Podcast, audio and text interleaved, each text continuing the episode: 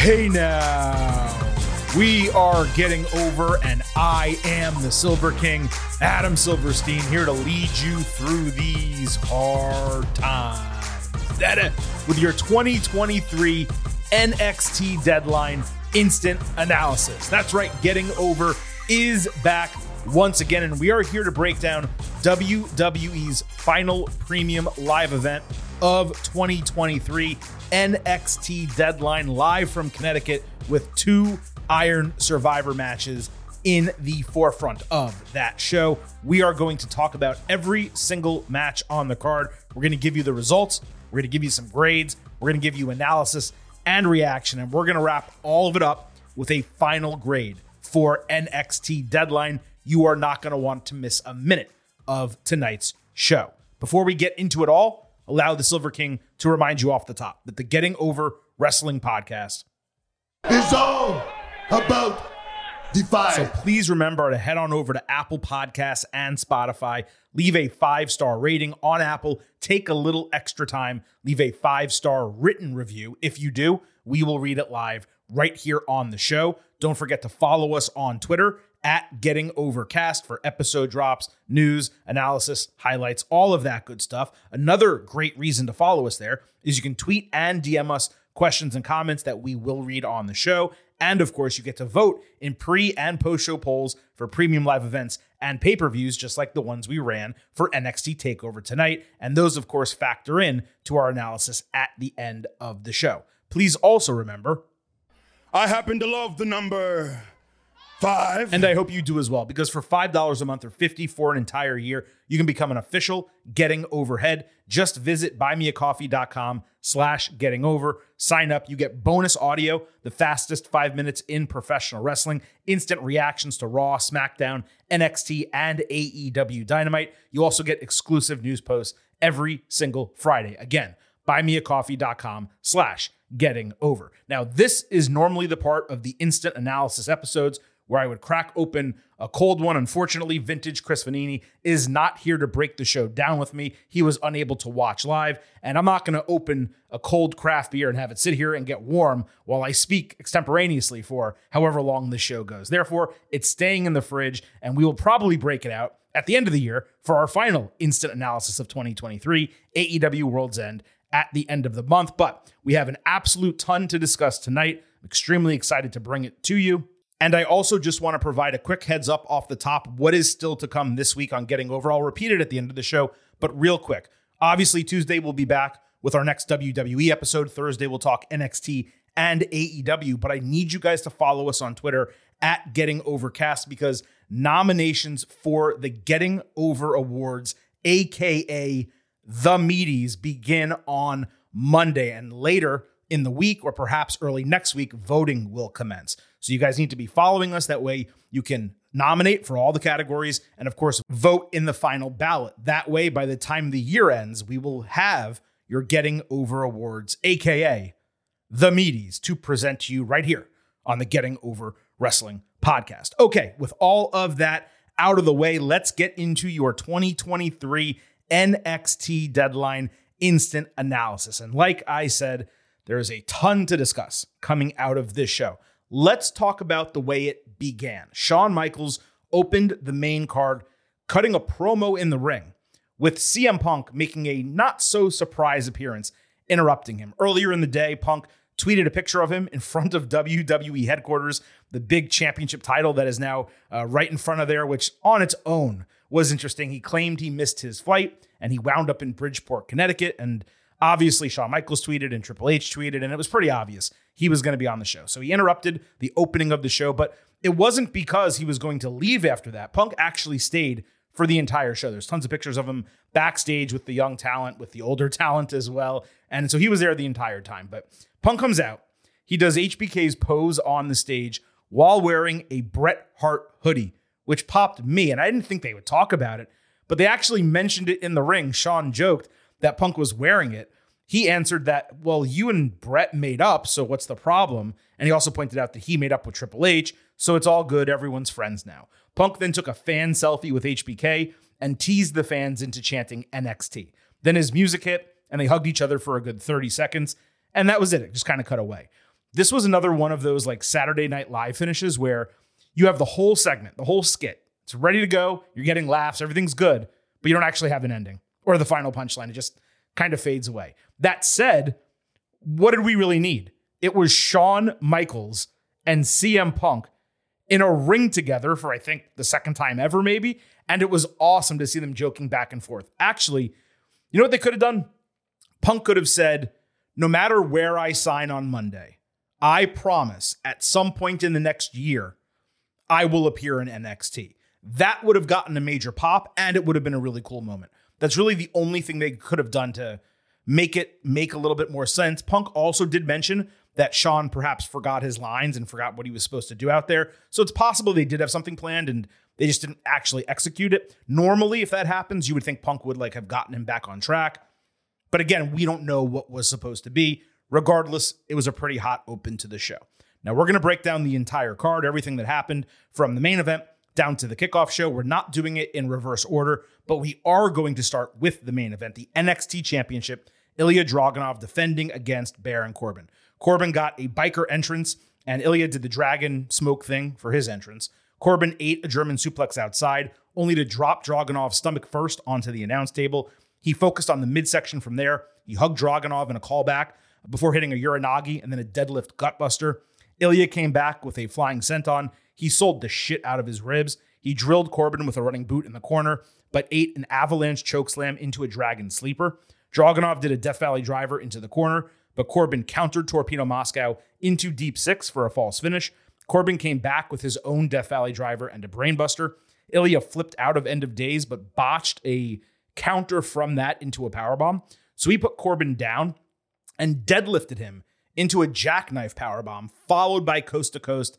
He hit, let's say, 33% of that, uh, and he sold the ribs the entire time. He again flipped out of End of Days, countering into a DDT.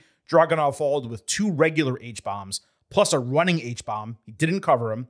He picked him up and hugged him again, whispered something in his ear that we couldn't hear, and then hit Torpedo Moscow to retain the NXT title in 21 minutes. Now, this was a completely different match than most of what Dragunov has given us during his NXT career. This was far heavier on storyline and injury sell in its execution than about moves, false finishes, and the brutality that we normally get. This was brutal, don't get me wrong, but just a different type. It wasn't brutality after brutality. It was actually a bit disappointing only because it was the main event. And given we know what Ilja can do when he goes balls to the wall, when you have him in a main event, that's what you expect. The hug callbacks and Dragunov selling, outstanding. It was just one sided for a real long time, and Corbin being the dominant party in a one sided match, I think he's better. I think he's underrated. People give him way too much crap, but it's still not that exciting, him dominating a match. And then you have the power bomb botch. The finishing sequence had some steam taken out of it because that botch was really the start of the sequence. It was maybe Corbin's best match. It was not Dragunov's best match. I think it was his eighth best match. I mean, if, like I can't even tell you, it was nowhere close to his best match of the year. I'm at four stars, A minus. Nothing wrong with that. But for a main event of the show, I was expecting a little bit more. Earlier in the night, Carmelo Hayes tried to pump up Trick Williams in the locker room. Trick was real serious. He's like, I'm locked in. Go take care of your deal. Take care of Lexis King. I'll be here when you're done. So then we got Carmelo Hayes against Lexis King. This was somewhat in the middle of the show. Some stylist finally softened the beard lines for King, either that or they grew out, and he looked much better. Late in the match, Lexis made Mello shake his hand to prove he's a snake. So Hayes did it, only to give him the middle finger, which might be the first time that's happened in NXT. They did a tumble over the ropes before Mello went on a run of offense. King hit a jackhammer but botched a backbreaker. Then he ate a code breaker, with Mello adding nothing but net for the win in like 11 minutes. As Hayes walked off, King grabbed the mic saying he did not attack Williams, but he said he did because he wanted a match with Mello on a PLE. Mello looked angry at that, but it actually made Lexis look pretty damn smart in kayfabe. So King wasn't so much poor here as he was unspectacular. He didn't help Mello accomplish anything, and Hayes carried him throughout this entire match.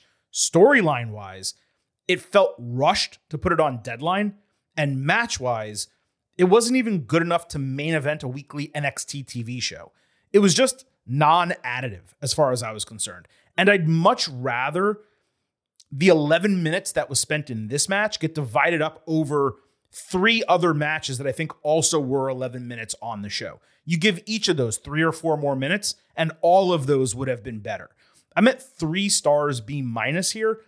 I'm gonna rewatch probably Deadline in its totality. I wouldn't be surprised if I come back and downgraded a quarter star. It just didn't need to be on the show. The moment with Lexis King at the end in the post match was great from a storytelling perspective. But again, you could have done that on the TV go home potentially, right? Now, that said, that moment in the post match, it was the perfect asshole move for his character. It was a really smart twist to the story, a great way to establish who Lexis King is and what that character's personality is. Whatever it takes to get ahead, that's what he's going to do. And even in defeat, the loss doesn't bother him because he got a big spotlight. That's really smart stuff. So after this match, Trick apologized to Mello backstage for letting Lexis get in his head, with his attitude completely turning around as he got really excited for his match with Mello supporting him. So let's go to that match the Men's Iron Survivor Challenge. Bron Breakker, Trick Williams, Dijak, Josh Briggs, and Tyler Bate. Now, the penalty box this year was next to the commentary table. So Vic Joseph pointed out, actually during the women's match, which happened before, that it's basically the coal mine. And I remember last year, it was like up the ramp a ways, and the distance that it was from the ring, that was a timing problem the entire show. It took longer for them to get to certain spots, and they couldn't really do anything with the penalty box. So even though I hated it next to commentary for the way it looked, it was very distracting. I know there are people, including one of our listeners, who had tickets. They're like, I mean, I don't know exactly how many rows he was, but he was probably 10 rows, maybe five rows behind the penalty box. And you're buying those seats. You're thinking those are great seats. Not when that penalty box is right in front of you. So I'm sure there were some fans that necessarily didn't like it that much. Um, it didn't look great next to commentary, but they used the location of it and made it valuable later in the show. And we'll talk about that more so when we get to the women's match. So back to the men. Dijak took Briggs off the top rope with Feast Your Eyes for the first point as Bate entered third. That was five minutes into the match. Briggs re entered with a lariat on Dijak to get a point. That was a really odd one, probably the worst fall of the entire match. Dijak broke a Tyler Driver 97 potential fall with Bate countering Feast Your Eyes into a roll up for his first point. Williams was out fourth wearing camo and eye black, got a huge pop. He jumped off Briggs's back while taking out a flying Dijak with a lariat. Bate did a really sick no arm helicopter of Trick into a slam. He caught him with a rebound lariat and Tyler Driver 97 to lead with two points. And once uh, Williams got into the penalty box, fans started chanting free that trick, which was very funny. Breakker absolutely wrecked shit with three straight spears coming in last he countered a rebound lariat and a flying Dijak to immediately lead with three points, like in a Goldberg esque sequence seconds into his appearance. Trick countered Bron with a Uranage and splashed the four guys outside, but Dijak caught him with a boot for his second fall, and fans went silent because now Trick has been beaten twice. Breakker took Dijak off the ropes with a Frankensteiner, but Bate caught him mid-air for a Tyler Driver 97 to tie Breakker 3 3 with Dijak at 2 and Briggs at 1. Trick was back out with zero points and 5 minutes and 30 seconds left in the match. Bron hit a moonsault slam. Dijak and Briggs double choke slammed Bate, and then they agreed to team up, hitting double moonsaults for points, with Briggs trailing the rest of the people in the match, except for Trick, by one. Bate hit a springboard tornado DDT. Bron and Trick escaped the penalty box, with Breakker immediately throwing him into the post and then spearing him through the barricade. Dijak then chokeslammed Bron through the announce table. I thought that was going to eliminate Trick, but he comes back and he rolls up Briggs for his first point. Dijak then hit him with Feast Your Eyes, but Eddy Thorpe pulled the referee out of the ring to prevent the fall, obviously continuing their feud. Trick then rolled up Dijak from the interference, got his second fall. Bate hit him with a corkscrew, but Trick countered Tyler Driver 97 into a jackknife cover for his third fall. And with 10 seconds left, Trick turns around, counters Bron Breakker's blindside spear with his pump knee finisher, gets a fourth point, 3 2 1. Iron Survivor Challenge ends in a massive come from behind shocker, at least in kayfabe, with Williams winning the entire match, four points. A couple others had three, one had two, and that was it. So this was all about making Trick, both this and the Melo match earlier, because now Hayes is going to be straight up jealous that Williams got another match with Dragunov this time for the NXT title. Let me start with my issues, but there's a lot to talk about here. Neither Trick nor Bron sold the ringside punishment enough. That stuff should have happened earlier in the match. So Trick respawning and going on his run to get four falls was more impactful. Instead, it felt like he took the biggest, one of the biggest moves you can take outside, a spear through the barricade, and it felt like he was down for 30 seconds. You should be knocked out for like two minutes, three minutes. They 100%, now, you know, that said, they 100% made me think he would finish the match with zero falls by doing that. So the swerve did work. I'm just saying a delay would have been better and it would have made more sense. I also wish that Williams got an extra 30 to 45 seconds for that winning run because it was tough to kind of suspend disbelief for him to win that many falls in such a short period of time. The other problem was the number of falls in the match. I think it was 15 in 25 minutes. That's insane and not reality based on how normal wrestling matches work. I know we're talking about reality and kayfabe and mixing it together, but for a match like this, there should probably be like a maximum of 12 falls, but really more like eight to 10. And I believe in the three Iron Survivor challengers that preceded this one, all of them had like nine or fewer falls. So for this one to be 15, it just felt like way too much. I don't know that they needed to go that far. It feels like they could have taken one fall off every single person and had Trick win with three instead of four. But I guess the goal was they wanted him to pin every other person in the match, even though he took multiple falls earlier in the match. But let me be clear just because I'm pointing out how I would have booked it differently does not mean there was anything wrong with this match. It was an absolute, complete, and total Banger. and everyone involved came out looking outstanding. Briggs seemed like he could be a mid card single star. Dijak was my pick going in, and we came real close to being right on that. He definitely flashed. Breakker was the difference maker in terms of energy and excitement, easily the most main roster ready, as we already knew, and his rope running is just spectacular. Bate maybe had his best showing since moving to the United States. You could make an argument he was the MVP of the match. And this might have been his last match as an NXT full timer, very possible. And then you have Trick, who was immensely over from the jump all the way through the finish. Like I said, I just wish his falls got spaced out a little bit more. I figured the booking was that he was going to fail in his big chance. Mello would pick him up and then boast about being the guy in their team. Instead, when it came to the match finish, they just reversed course in a completely exciting way.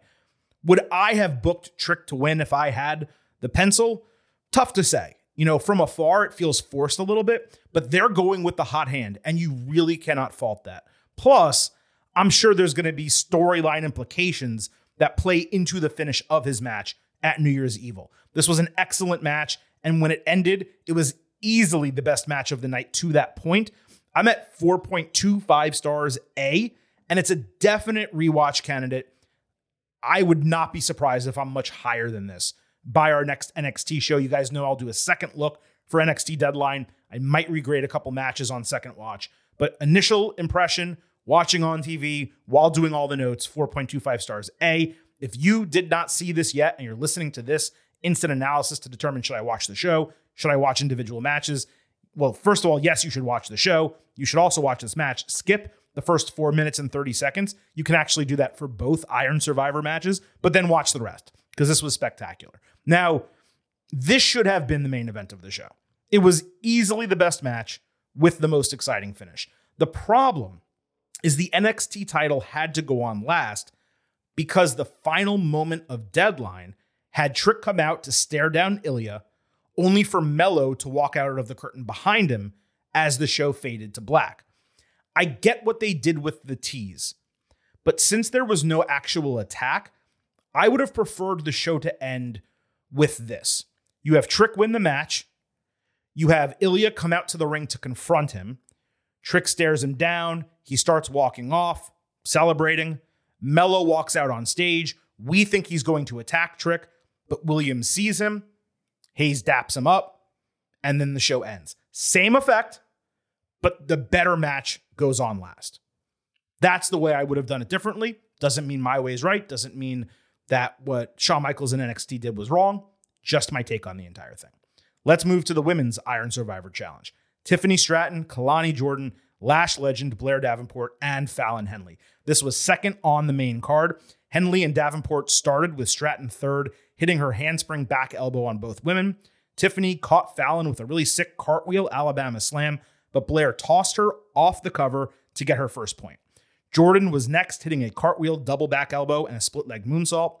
Henley then caught Stratton with a shining wizard to get her first point, with Legend out last. Lash immediately based two single arm power bombs off the ropes. Then she climbed up for a double superplex to follow, plus a choke slam of Stratton and a choke bomb of Henley for a double cover. And she quickly led 2 1 1.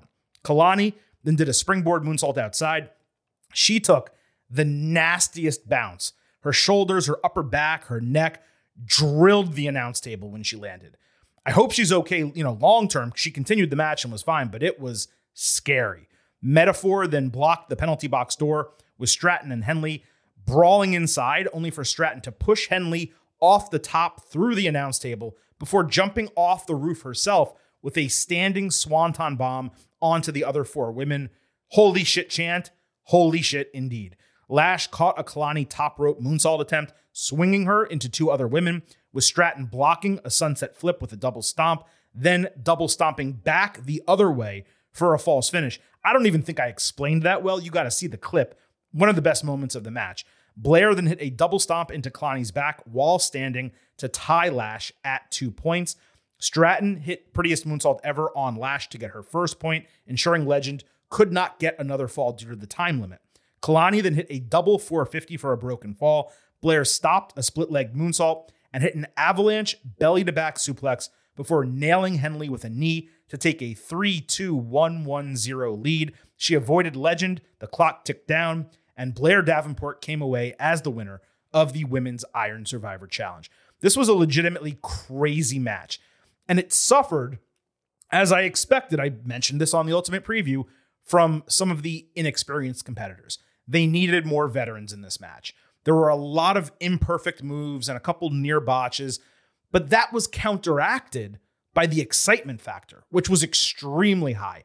Also praiseworthy was the strategic booking, which was expertly done from like a match formula standpoint.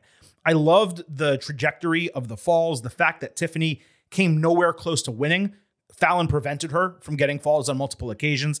You had Kelani not getting any falls that can easily play into a bullying storyline where she's new and she's young and she, you know, did the worst in the match. She gets into a feud with someone over that and then ultimately beats them and gets some momentum.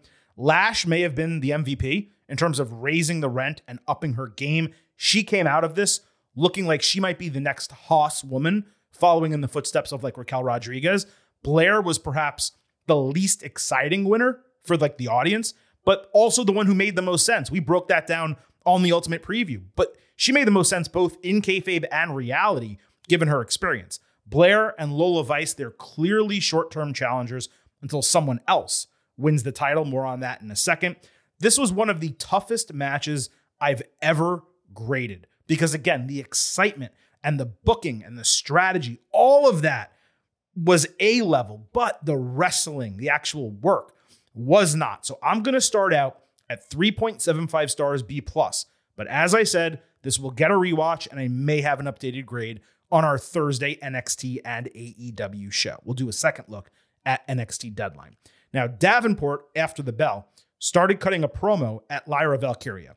So Lyra came out only to get immediately attacked from behind by Cora Jade, who raised the title over her and shit talked both of them. This was the first time she's shown up in a long time. Later backstage, Cora said she gave the rest of the women four months off, and now she's back to take the entire division to a whole new level. She promised to reveal her next step on Tuesday. So, other than being more enhanced gonna look good, but she's got me saying, hey now! Cora also just looked more polished from like a presentation standpoint. Her gear, the way she spoke, her hair, just like she had, uh, you know, I, I don't know the fashion stuff, but like these silver like extensions or whatever you want to call them in her hair, she just looked like a million bucks. And, pre, you know, you have to remember what she debuted as. She's come a long way from like the fake skater girl that didn't actually skate and Darby Allin criticized because she took a skateboard to the ring. How dare she be a poser, you know, on NXT 2.0 like it was some offense. But look at what she is now. I mean, she's I, I, hate to put it in these terms, but she went from being a girl to being a woman, right? And she's now someone who you believe as a potential main eventer in this division. Now, the wrestling needs to be up there. Her wrestling's always been a little bit iffy, and obviously she was in a developmental, you know, product. So She's been away for four months. Hopefully that's improved. But I truly do believe that if she has that wrestling element, then we're talking about a Tiffany Stratton level main eventer in NXT coming up in 2024. And that would be a huge positive. Now, Cora's return was teased with the Easter egg QR code on TV that I referenced during the Ultimate Preview. Hopefully, some of you got to hear that. But even if you didn't, it was cool that she was here. Another cool moment is she is like the biggest CM Punk mark. And I say that with affection. And so she got to hang out with CM Punk backstage, which I'm sure was an incredible moment for her, just personally, as a wrestler, as a fan, as a person. Before we move on, we do need to quickly talk about the Iron Survivor Challenge as a match concept because it might be the best original creation in wrestling since Money in the Bank. And we're talking about like a 17 year gap between those two. Now, granted, I might be forgetting something noteworthy. Maybe TNA and Impact did something I don't know about and people loved it and they haven't brought it back or whatever the case. And I know that like there's King of the Mountain and Championship Scramble, which in some ways play into the concept that is Iron Survivor Challenge. But when they first announced this last year and they read like the rules, I remember sitting back thinking like, this is way too freaking complicated. This is going to be an absolute mess. But huge credit to the NXT folks for this match concept and the unique execution that they've pulled out now four times over two years. All four of these matches have delivered. Some have been better than others, there's no doubt about it. But if you go back and watch 2022 deadline, let's say you've never seen it before, and then you watch 2023, you're getting four of, you know, the same match, obviously, but with completely different bookings, all uniquely exciting and entertaining. And they've just done a great job. Now, look, four is four, right? When you get to six and eight and 10 and 12, then it becomes more difficult to do some unique, you know, bookings of these things. That has happened with the Royal Rumble. It's happened with Elimination Chamber. You know, we've seen it with Money in the Bank to a degree. But for now, you really have to give a lot of credit to the uniqueness of this match and just the conceptualization and the booking of it because they continue to knock it out of the park. I like it. I like it a lot. Now, after the men's challenge match, Briggs and Henley were pissed with Brooks Jensen trying to like calm them down. Meta-Four came up talking shit. They all brawled, and that's going to start a new storyline for NXT TV. Back to the card. North American Championship, Dominik Mysterio against Dragon Lee. This was the first match on the main show. Rey Mysterio came out on crutches and joined commentary. Dom entered without anyone from Judgment Day. We Want Mommy and Dom You Suck chance immediately. Dom dominated for a while until Dragon hit a draping double stomp to the apron outside. Great spot, followed by a nice handstand super kick. Dragon did the stomp again inside with Dom grabbing the bottom rope to break the fall. Dom countered a bull's horns attempt with a dropkick, turning Lee inside out. Dom pointed at Rey and then missed a 619, with Dragon quickly countering into a Liger bomb. And Destino for the 1 2 3 to win the North American Championship in 11 minutes, and then he hugged Rey after the bell. This was somewhat of a surprise title change given that this was a last minute personnel switch, though, as we discussed on the Ultimate Preview, it seemed like Wes Lee was going to win this title and they needed to take it off Dom for one reason or another. So the booking decision makes sense. What does not make sense is why Dragon lost to Santos Escobar a second time on SmackDown. That should have been a different matchup with them not fighting each other again, especially once they made this change to put him in this match, and especially because those two, Santos and Dragon, already fought on Survivor Series. Now, this match was far better than either of those. I'm downgrading a little bit because there were some slip ups in the finish, and Destino has not truly been established as Dragon's finisher. So the crowd thought it was going to be a near fall.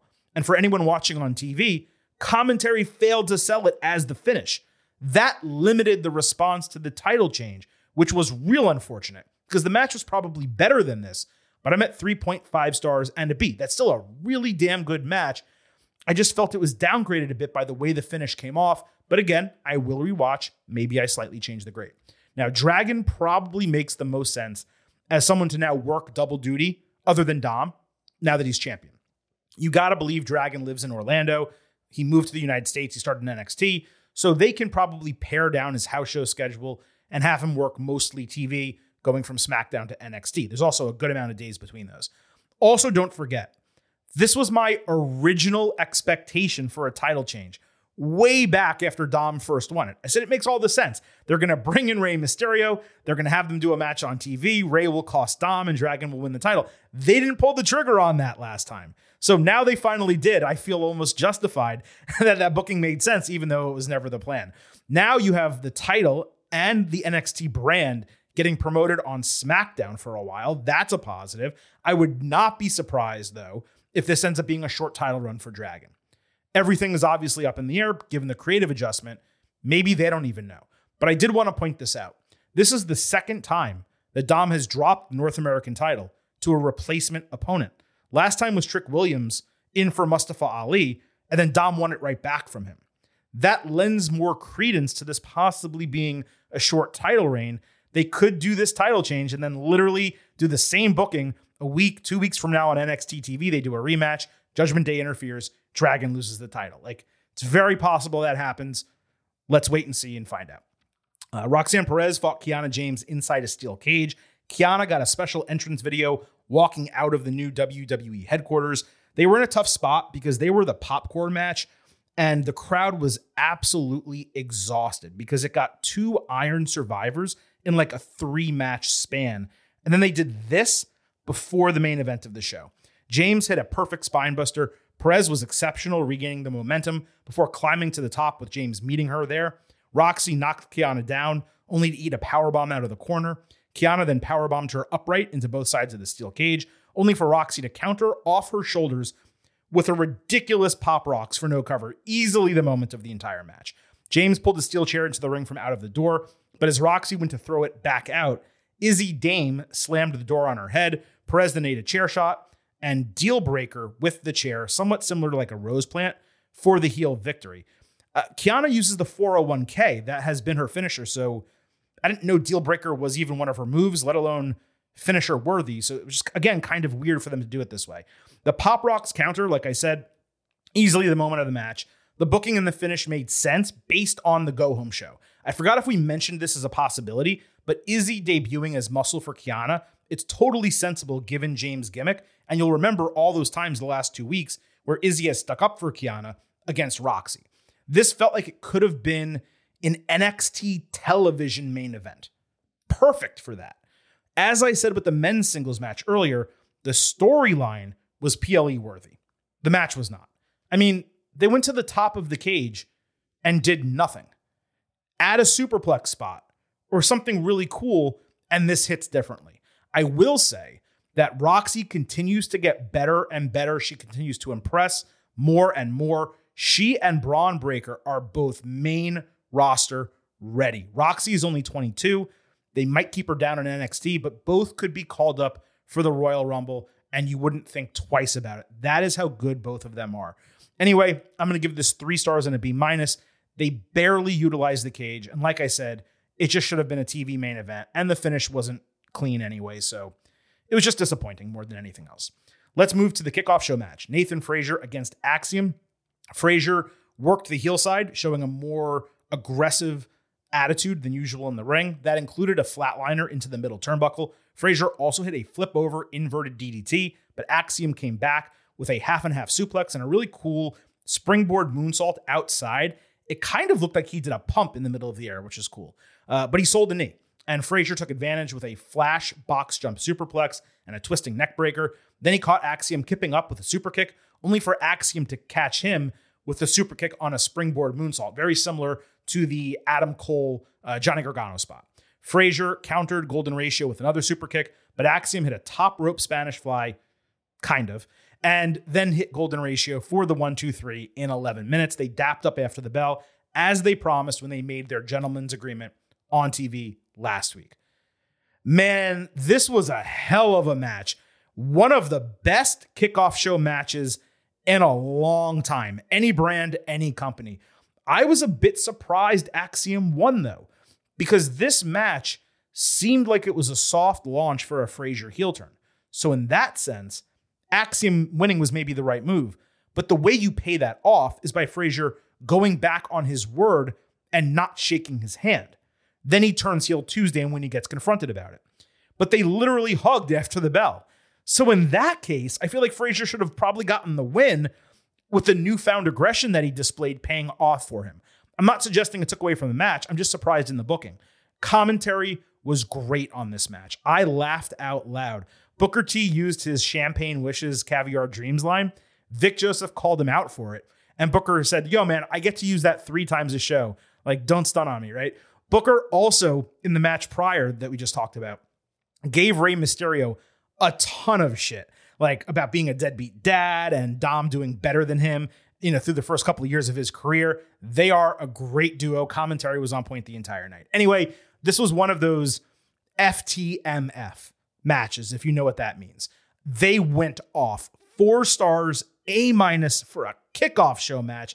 And honestly, not that far away from being a flat A. You give this another five to seven minutes, a couple better false finishes that you can actually believe, and it gets there with ease. Four stars, A minus. So that wraps up all of our match breakdowns for NXT Deadline. Let's go ahead and move to our grades. We'll start off with the pre-show expectation grades. On the ultimate preview, I came in expecting the show to be a B plus. In terms of the fan vote, we posted this one hour before NXT deadline began.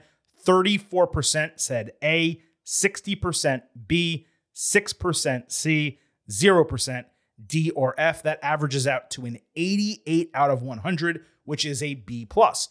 So you guys basically agreed with me exactly. Now, in terms of the post show grades, let's go ahead and start with your fan vote, and then I'll go ahead and give you my grade.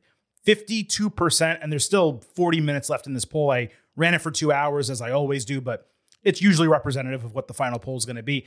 52% said this was an A show, 44% B, 3% C, 1% D to F, which, I mean, that's obviously bullshit. Even the C, I kind of want to throw out, but I could understand some people not necessarily loving what they got on the show. Point being, the A and B almost completely flipped here. That averages out to a 90.7, rounding up to a 91 and an A minus. And I largely agree. This is a difficult show to grade, though, for a couple reasons. I thought the storytelling and the booking and the creative of the show was definitely in that range. But when it comes to match quality, and our final post show grades are not just the match grades averaged out, that's not the way this works. But when you look at the match quality, you know, I thought two matches were in the low three star range. There were only three matches in the A range. Two of them were A minuses. One was a flat A. No A pluses. As of right now, no high A's. Again, I might change that. So my match average is lower than I would normally give for a show that I might put into the A range. However, the booking of those two Iron Survivor Challenge matches, the storytelling that they gave us in the Ilja Dragunov Baron Corbin match, the Dragon Lee Championship victory, and you also had the Frazer Axiom match, which again just blew me away on the kickoff show. It was fantastic. I'm really right on like the border of like an 89 or a 90 because it was a fantastic show. I think what's going to put it over the top for me is just the opening segment with CM Punk and Shawn Michaels. Like, again, we're grading the entire entertainment value of the premium live event. And that was something unexpected that was not really promoted for the card. You would never think that you'd get something like that on NXT, but that is how they kicked it off. So that's going to take me from, let's say, maybe I was like an 89.4 and make it like 89.9 and, and round up to 90, which is an A minus for this show. I would say comparative to any other shows we've given A minuses this year, it would be the lowest one out of all of those. It's certainly not an A.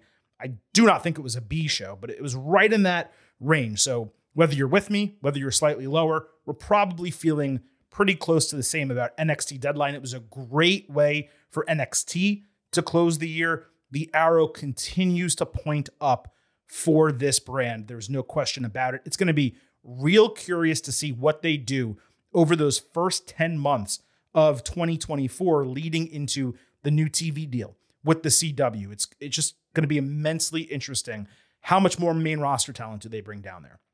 How much do they feature NXT superstars potentially on Raw and SmackDown?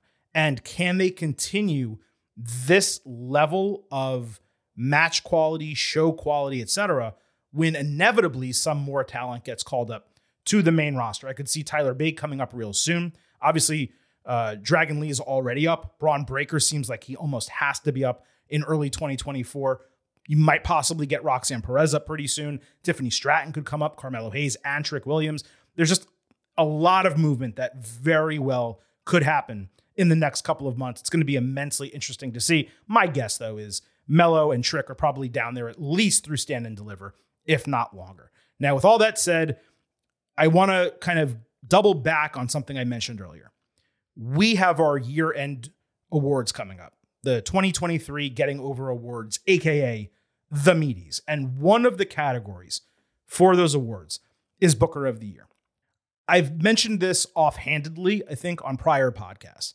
Shawn Michaels absolutely deserves Booker of the Year consideration. I believe it's going to be extremely hard for him to beat out Paul Levesque Triple H, especially because our listeners and our followers and most wrestling fans are not up on NXT like they are main roster WWE and sometimes, at least for periods of the year, AEW. But what Shawn has done over the last calendar year with NXT, it has been simply outstanding. Just the number of wrestlers who have improved, the character development, the unique storylines, the smart match finishes, the show bookings. It has been quite something that HBK has put together. He deserves his flowers. And if he does not get them when we announce the meaties, I at least wanted to say it here on the final NXT Premium Live event of 2023. I would be remiss if I ended the show, though, without mentioning one of our listeners, Sean M. Riley, who was there live in Bridgeport, Connecticut for NXT Deadline. He sent over about a half dozen notes from the show. Just want to read them quick. And if anyone else happened to be there and you want to send your own notes, again, we'll do an NXT Deadline second look Thursday on our next NXT show. We'll also talk about AEW on that episode. I'm happy to read any of your notes as well. Here's what Sean had to say. He said Ilja didn't get much of a reaction. All the chants were Corbin. That is surprising. He said it was the first time seeing Dragunov in person, but he's really impressive. Uh, Dom's heat was unreal, even with only 5,000 people in the building. He said Trick is so over. Uh, there were more than a few CM Punk sucks chants mixed in. He said both before the show and when he came out. That's interesting. Uh, both Iron Survivor matches were awesome. He said all 10 competitors were great. He wished the Mello match was a little shorter and the cage match was a little longer. I completely agree with that. And his overall grade was A minus, but he said he really wants to watch back from like the hard cam angle, like what we saw at home, because he did have those seats that I mentioned earlier that were behind the penalty box, and therefore he missed some stuff from the show. I again would not be surprised if like everyone in his section mostly was kind of angry about that because you're paying this pretty decent money for tickets that you think are going to be incredible and you have a structure blocking your view. It, it may be loose sight, you may be able to look through it, but it's still something in your line of vision. And that's obviously not ideal.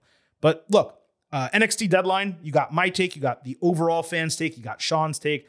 I thank you all for listening to this instant analysis edition of the Getting Over Wrestling podcast. On the way out, allow me to hit you with a few reminders and a couple schedule updates as well. First, the Getting Over Wrestling podcast is all about Defy. So please remember to leave those five star ratings for us on Apple Podcasts and Spotify. On Apple, take a little extra time, leave a five star written review. If you do, we will read it live right here on the show. Don't forget to follow us on Twitter at Getting Overcast for episode drops, news, analysis, highlights, all of that good stuff. You can also DM and tweet us questions and comments for the show. I promise you, we have a bunch in the bank. We'll get to those on Tuesday and Thursday this week. If you have thoughts on NXT deadline that you want to share, send them in. We'll discuss it during the second look on Thursday's show. Also, please remember I happen to love the number five. And I hope you do as well because for $5 a month or 50 for the entire year, you can become an official Getting Overhead. Just visit buymeacoffee.com slash getting over. Sign up. You get bonus audio, the fastest five minutes in professional wrestling, instant reaction to Raw, SmackDown, NXT, and AEW Dynamite every week. You also get exclusive news posts every single Friday. In terms of our schedule coming up, let me repeat that as well. On Tuesday, we'll be back with our next WWE episode. On Thursday, we'll have NXT and AEW, the NXT Deadline second look. We'll discuss what happens on the Tuesday TV show. And of course, we'll talk about the entire week in AEW. And starting Monday on Twitter at Getting Overcast, nominations begin for the 2023 Getting Over Awards, aka the Meaties. So you want to follow us at Getting Overcast. And when we post each category, you have the opportunity to review which people are already nominated and reply with additional nominees. And then later this month, before 2023 is out, we will have an entire ballot. And You will be able to vote. All of you, every single one of you getting overheads, can vote in the official 2023 Getting Over Awards, aka the Memes. Thank you all for listening to this edition of the Getting Over Wrestling podcast. It is time for the Silver King to sign off and leave you with just three final words. Bye for now.